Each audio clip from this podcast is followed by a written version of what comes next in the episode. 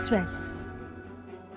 thị trường nó sôi động nhiều người à, được tặng xe ô tô luôn mà tận nhà ngành bất động sản thì cái ngành làm giàu nhanh mà Đối nghịch với thời huy hoàng thưởng Tết bằng nhà lầu, xe hơi, năm nay ngành bất động sản thưởng Tết thấp kỷ lục vì chìm trong khó khăn.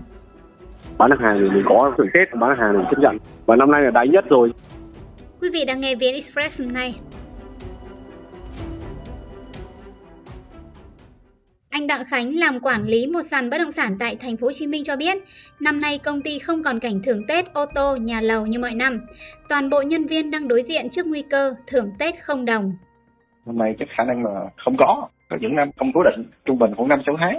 Năm 2017 18 nhiều bạn xuống nhiều lắm. Vì thời điểm đó là bán hàng cực dễ luôn. Nhiều người à, được tặng xe ô tô luôn mà tặng nhà ví dụ như trong năm họ mang về cho các doanh nghiệp tới hơn chục tỷ đi thì ví dụ như bán được một cái căn biệt thự biển nó khoảng cỡ bốn năm chục tỷ. Phí của họ là một chấm bốn năm trăm triệu mà một năm họ quốc cho mấy căn vậy thì doanh nghiệp họ thưởng cho bạn đó là sẽ hơi hạt nhà là chuyện bình thường. Ngành bất động sản thì cái ngành làm giàu nhanh mà ví dụ có nhiều bạn họ sinh viên mới ra trường đi may mắn họ bán được những sản phẩm tiền tỷ đi thì đâu đó là nhiều bạn mới 23, 24 tuổi là họ có nhà Sài Gòn có xe hơi rồi mà. Họ mang về lại ít nhiều cho doanh nghiệp thì doanh nghiệp tặng lại thôi những cái chân nhân viên đó nhân viên xuất sắc công ty luôn luôn có những chế độ tốt. Năm nay anh đâu có doanh nghiệp nào mà tặng như vậy. Anh nói thưởng Tết năm nay ảm đạm nhất 10 năm theo nghề, hiện ai trụ được với nghề đã là may mắn. mức năm nay là mức thấp nhất từ trước anh nha 10 năm trở lại đây á. Tụi anh hãy nói một câu là cái tết bên tết không có nhân á. Năm trước thì khoảng cỡ hơn 100 nhưng năm 2021 vẫn còn làm ăn được này 2022 cũng tạm nè.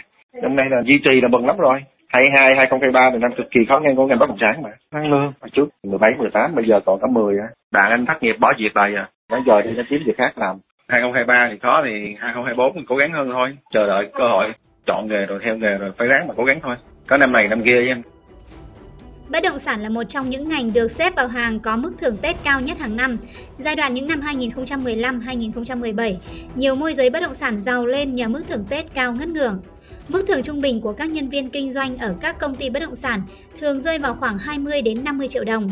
Đối với những nhân viên xuất sắc vượt chỉ tiêu đề ra trong năm, mức thưởng lên tới hàng trăm triệu đồng.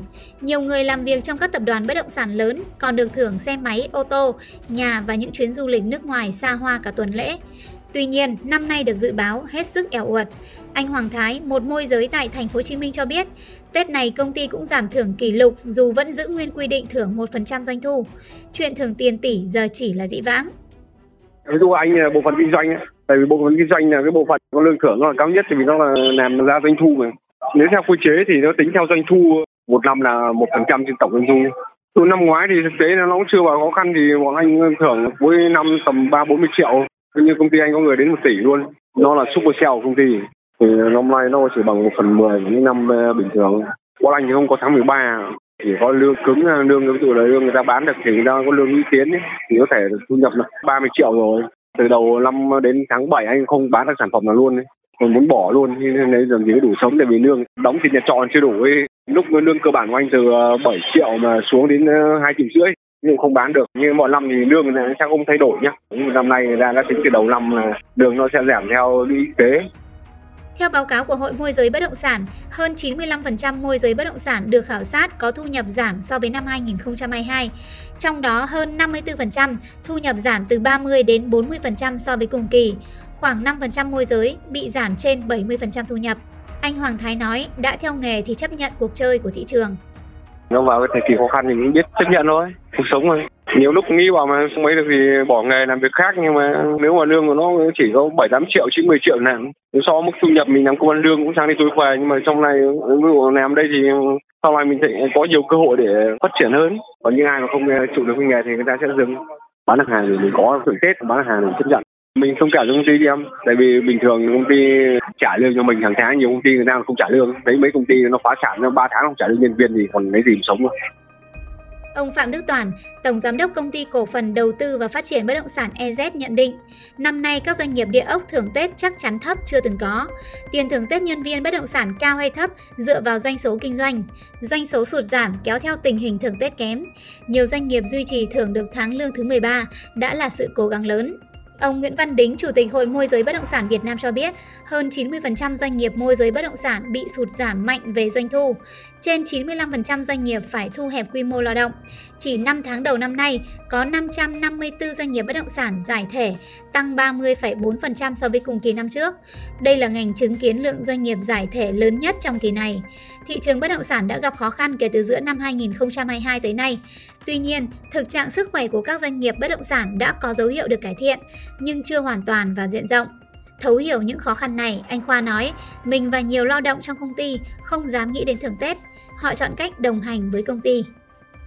Khi chấp nhận nói sao giờ? Mình làm về ngành môi giới thì mình đi làm sale, đi làm công ơn lương cho một doanh nghiệp.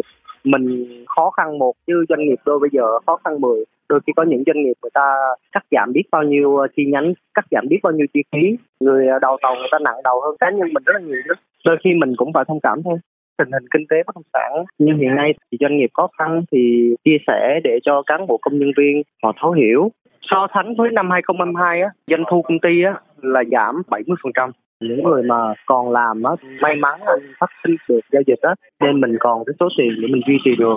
Hoặc là mình làm từ năm ngoái có nhiều giao dịch á, thì mình còn số tiền để mình duy trì được.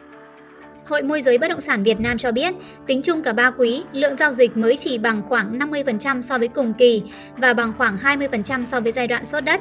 Giao dịch ít đi do thị trường vẫn thiếu vắng nguồn cung nhà ở xã hội, nhà ở giá bình dân, giá cả tăng liên tục và chưa có tín hiệu dừng lại.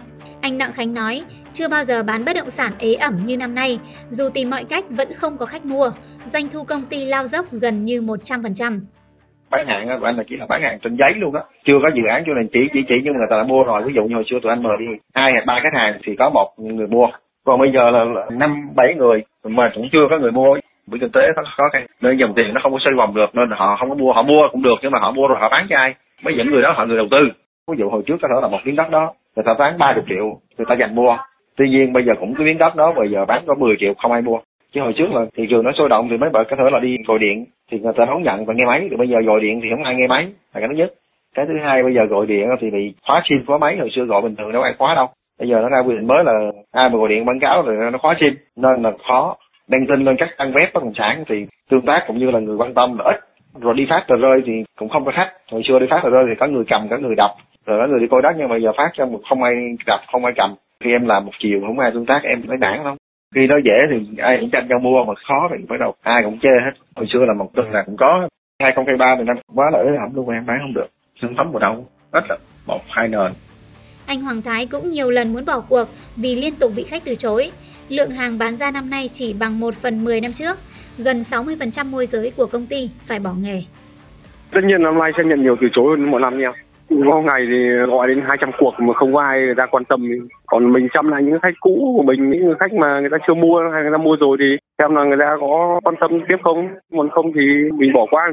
Nhưng mà khách người ta đã đầu tư năm ngoái rồi nè. Đặt mà ngân hàng tăng lãi suất lên, người ta muốn bán thóc bán tháo ra, nhưng mà bán tầm đó thì này không ai mua. Cái đồng tiền nó không lưu thông rồi người ta cứ nằm vùng đấy thì người ta không tái đầu tư được nó không phải bán hàng tiêu dùng hay bán hàng gia dụng mà những cái đồ dùng cần thiết. Đây là bán hàng một cái tài sản nó lớn. Ai không theo đuổi được thì dừng cuộc chơi. Gói anh bán được 5 tỷ năm nay thì anh có bán được có 500 triệu thôi. Chính vì thế mà nhiều người nghỉ việc em. Công ty anh có khoảng 60 70 người. Cắt giảm vào từng đấy là những người người ta bán được hàng người ta có trụ được nghề chứ còn công ty anh chỉ điện lên trăm rưỡi.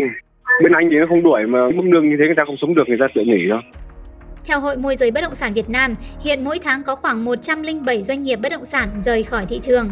Nhiều nơi đang phải nỗ lực chống đỡ để duy trì, chỉ còn hoạt động với một vài nhân sự nòng cốt. Anh Đặng Khánh nói, công ty nơi anh làm là một điển hình như thế.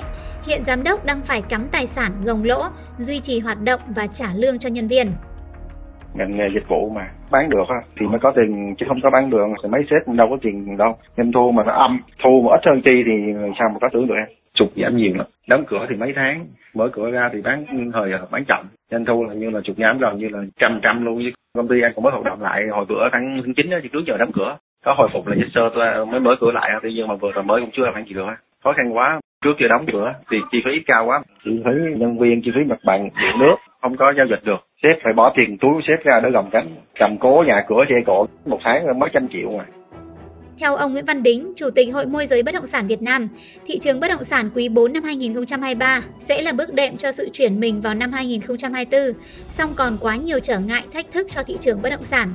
Năm 2024, khó khăn sẽ vẫn còn mặc dù đến hiện tại, chính phủ và các bộ ban ngành đã liên tục có động thái tháo gỡ khó khăn. Ông kỳ vọng vào năm 2024, khi nhiều quy định pháp luật được thông qua cộng hưởng cùng nguồn vốn cho vay đổ vào thị trường sẽ giúp doanh nghiệp khởi sắc. Thông tin vừa rồi đã khép lại chương trình hôm nay. Hẹn gặp lại quý vị vào ngày mai.